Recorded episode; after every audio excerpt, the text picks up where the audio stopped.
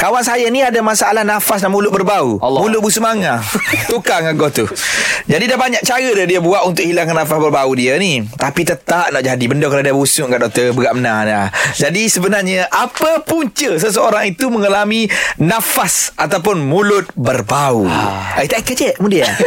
kalau kecek bau mulut. Doktor terangkan dah. Ha. Allah Tak ada nak terang Ah, tak usah. Okey, dia sebenarnya nafas berbau ni yang common lah. Yang common dia disebabkan oleh oral cavity lah. Uh, apa orang uh, daripada mulut hmm. daripada kebersihan berkaitan dengan penjagaan kebersihan mulut dan juga gigi hmm. dia disebabkan oleh ada bakteria pada celah-celah gigi pada gosi pada lidah yang duduk situ biasanya pada celah-celah gigi ya.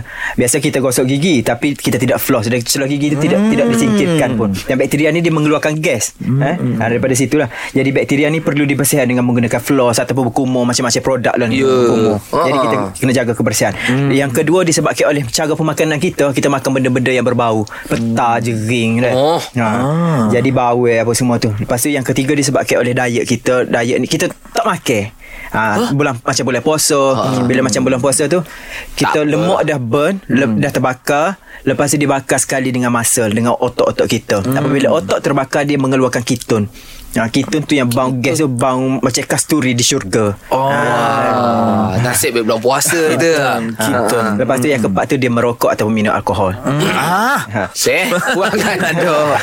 Yang lain penyakit dah penyakit kencing manis pun boleh menyebabkan nafas berbau juga Oh. ataupun dia ada tonsil exudate ataupun benanah tonsil benanah. Ah. Jadi perlu dah pakai rawatan. Yang tu kena ad- ambil antibiotik lah. Okey. Dia- Kalau resedung lah tu ada berkaya juga kau? Ya ada eh. Ah. Sebabnya satu residung ni kalau lama sinus tu lama dia menyebabkan takung eh. Bakteria hidup situ pada sinus Oh, tu. Bau, doktor, eh. Ah, ya betul. Okey, okey, okey. ataupun ada juga benda-benda lain. Kalau kanak-kanak ni dia tak pandai nak royak ada benda lekat dalam hidung dia. Benda tu dah lama situ bakteria ada Iyalah. pada benda tu guli ke Ah, kacang. kacang. eh, yang tu Guli. menyebabkan Ah. bau juga. Mo, kalau Mo dah tengok extrovert Dah suak kanak Suak. Suak Masuk ke hidung ha. ha. masuk ke hidung Lepas tu anak kebang busuk. Apa ha, Yang tu kena. Mungkin ada benda dalam hidung dia. Eh, le- Yang lekat benda tu dah lama tu. Yang anak dia tak pandai bagi tahu. Betul sebab hari tu doktor mak nak kongsi sikit deh. Anak ambo ni cerita betul deh. Ha. Anak ambo duduk dekat ambo dia kata daddy bang busuk lah busuk lah. Aku pun cek hidung tak ada gapo. Oh aku punya sorry nak tiok daddy aku kata.